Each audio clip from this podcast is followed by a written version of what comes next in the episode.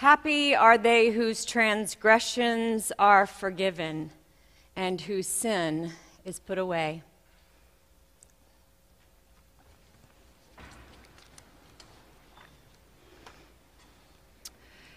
The fourth Sunday of Lent is called Laetare Sunday, from the Latin word for rejoice. It is the Sunday when the church expresses hope and joy in the midst of our Lenten fasts and penances. It is to give us a little lift from our Lenten blues, a little pick me up from our penitence, a little feast in the season of our fasting. It is to give us a shot in the arm of the joy that awaits us at Easter just before we enter into the somber days of the Passiontide. And how about a church that seems kind of full for a little lift?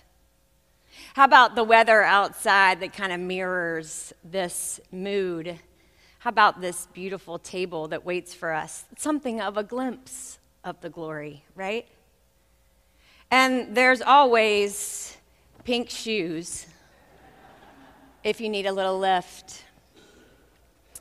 Awesome reminders that even in the season of Lent, God is at work reconciling the world to herself. And if you need a more literal reminder, I invite you to turn your attention to the scripture lessons assigned for this day. They are comforting words that hit us square in our contrite hearts with the grandeur and generosity of God. Do you see in the text how for Joshua the disgrace is rolled away? Do you hear the psalmist sing about the joy that comes from being forgiven the guilt of sin? Do you understand how Paul is becoming a new creation because he lives into his Christ like transformation?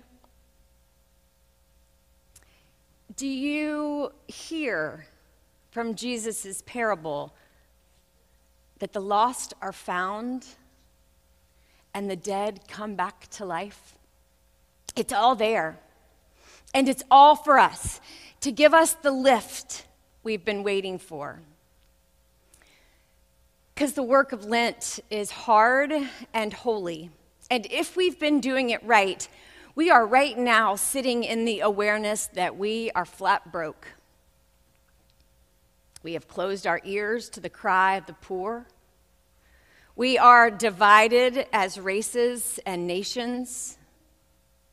We have put our selfish desires before the needs of the world. And today, we get the reminder that even in our weakness, God meets us with the promise of reconciliation. Reconciliation, the end of estrangement. Reconciliation, the heart of salvation. Reconciliation the essence of atonement. Reconciliation, the work of Lent that ends with the resurrected life. It is there, friends. And these texts remind us that God is lifting us up, taking away our shame, giving us reason to celebrate, making us new, and calling us home. And today, these texts invite us to revel in that, to rejoice over it, to delight in it. We are invited to see that Lent is only a short season, but that the reconciling work we do in these days will lead us to the Easter Alleluias. I mean, are there any among us who this Lent are confessing our sins, who are not in the need of a reminder that God rolls away shame and reproach?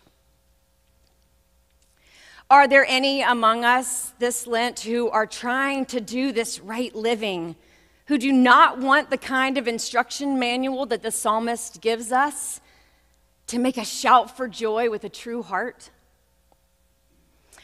Are there any among us who this Lent are praying for peace in the midst of wars and plagues that do not need to believe that everything old is passing away and everything is becoming new?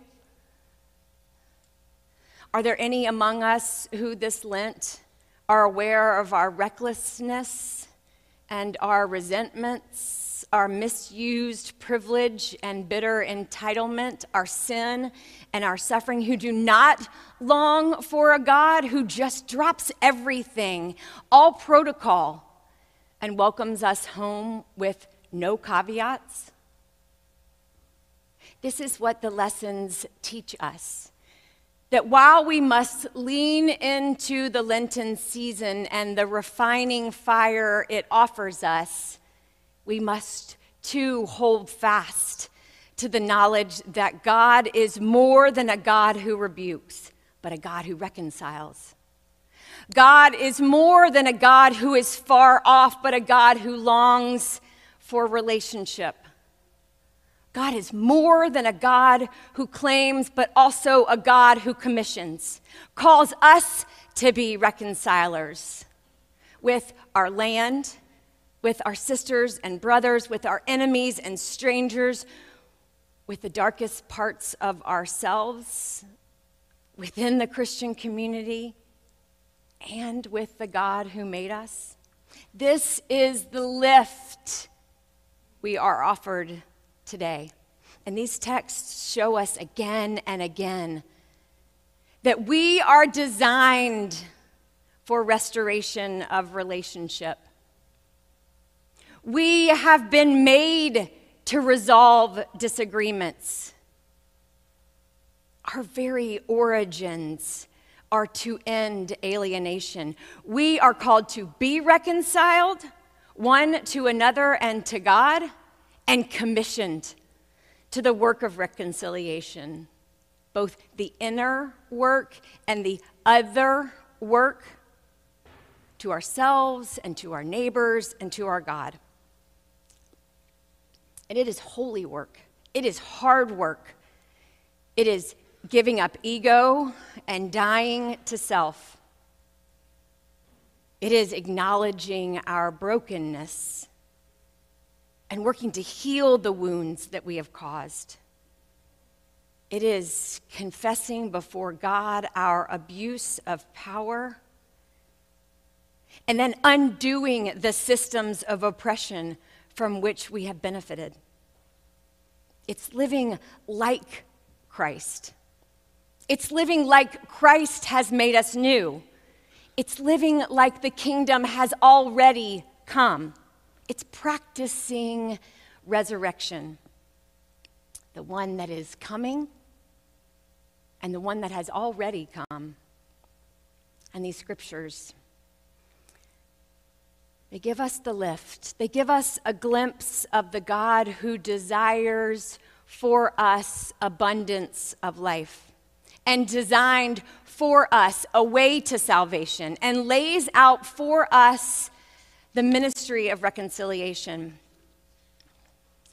These, these lessons, they remind us that in this world, there is enough shame. There is enough division. There is enough estrangement among us and in us and all around us. These lessons remind us that ours is a God who is waiting to reconcile with you, who has sent the Son to be reconciled for you, who is equipping each of you to reconcile with the other. But what of it? reconciliation? What does it even mean to people far removed from these biblical texts. What is reconciliation with our sisters and brothers? What is reconciliation with the land? What is reconciliation with the other outside our door or in the Ukraine? What is reconciliation within ourselves? What is reconciliation with God? Reconciliation, we learn today, is the process by which we see the other, we celebrate the other, and recognize the unity of all beings as creations of the divine, holy and righteous in their design. Reconciliation is how we come back to unity with God, unity with our beloved nature, unity with our Christ self. Reconciliation is fullness of life,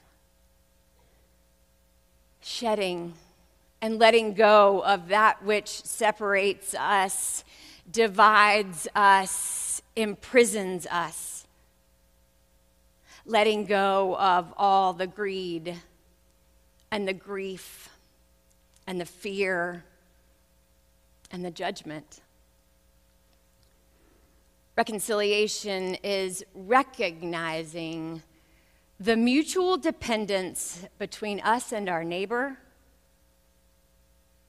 between God and the created order. Reconciliation is the at oneness that is the work of the Spirit through the person of Jesus. Really, reconciliation is the work we do in Lent. When we spend the season examining our lives with the hope that we would be reconciled. And so we confess all our past unfaithfulness that separated us one from another, from our true selves, and from the God who made us. Reconciliation is the work we do in Lent to repent of the behaviors that have divided us one from another The work we do in Lent is to pray for restoration and repair, and to proclaim that we are reconciled by penitence and God's forgiveness. The work of Lent is to ask for salvation and then to wait with hope that a new creation is being made in us and through us that everything old is passing away and everything will be made new.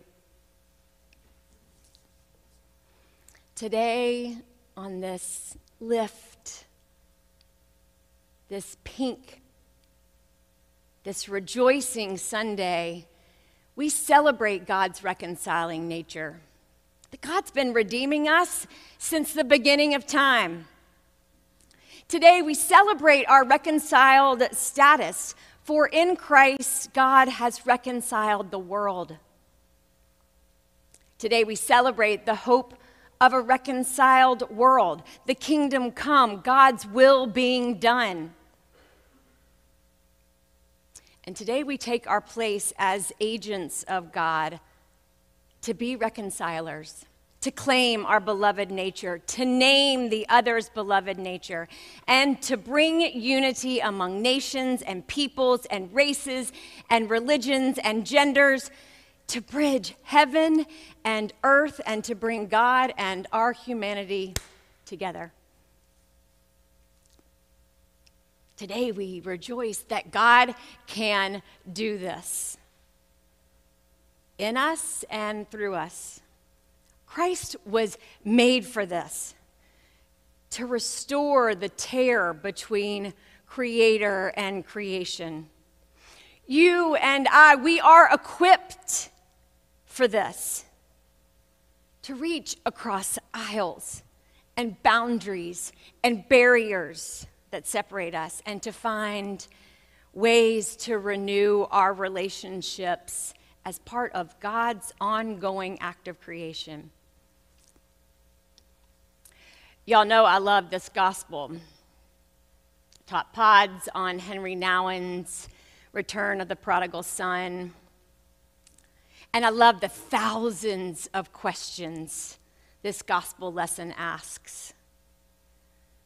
But I lift this one up today because perhaps it is the most applicable to this moment, these texts this morning. Do you feel the lift?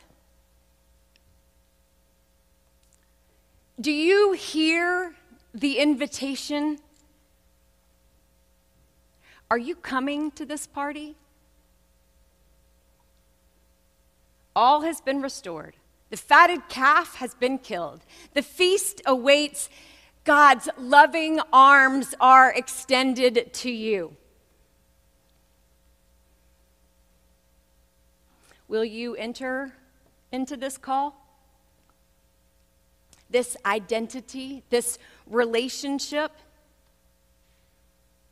Or are you going to stand outside the gates?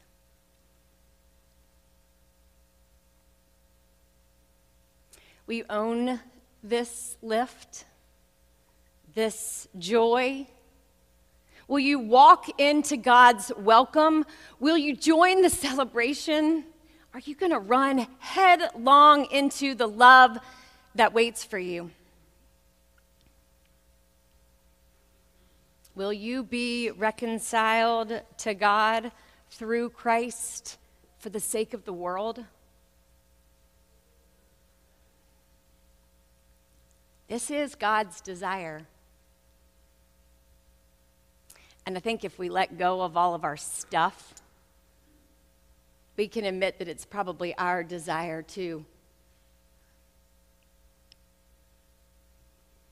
If you let the lessons today give you the lift that this day represents, if you take a pause in the midst of your Lenten reflection, you will see that God's reconciling nature can save us.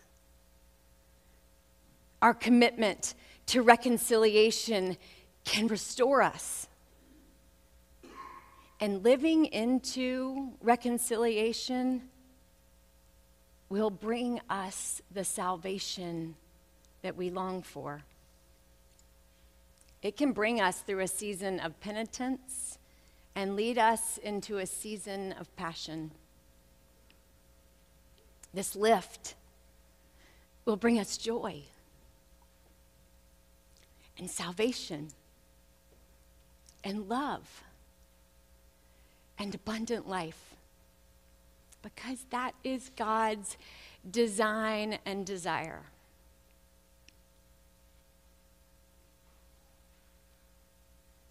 Let us accept the invitation to the celebration. Let us become new creations on this day. Let nothing separate us from the love of God and from one another. Let us be restored to our true selves. Let the Spirit of God blow through us this day to reconcile us to God and to ourselves and to our neighbor.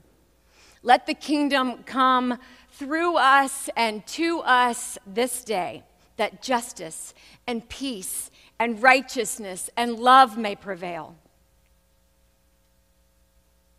Lift us, O God, this day, we pray,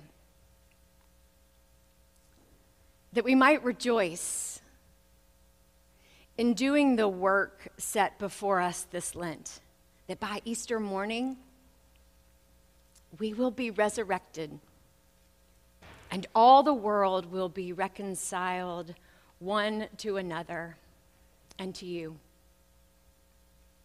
Amen.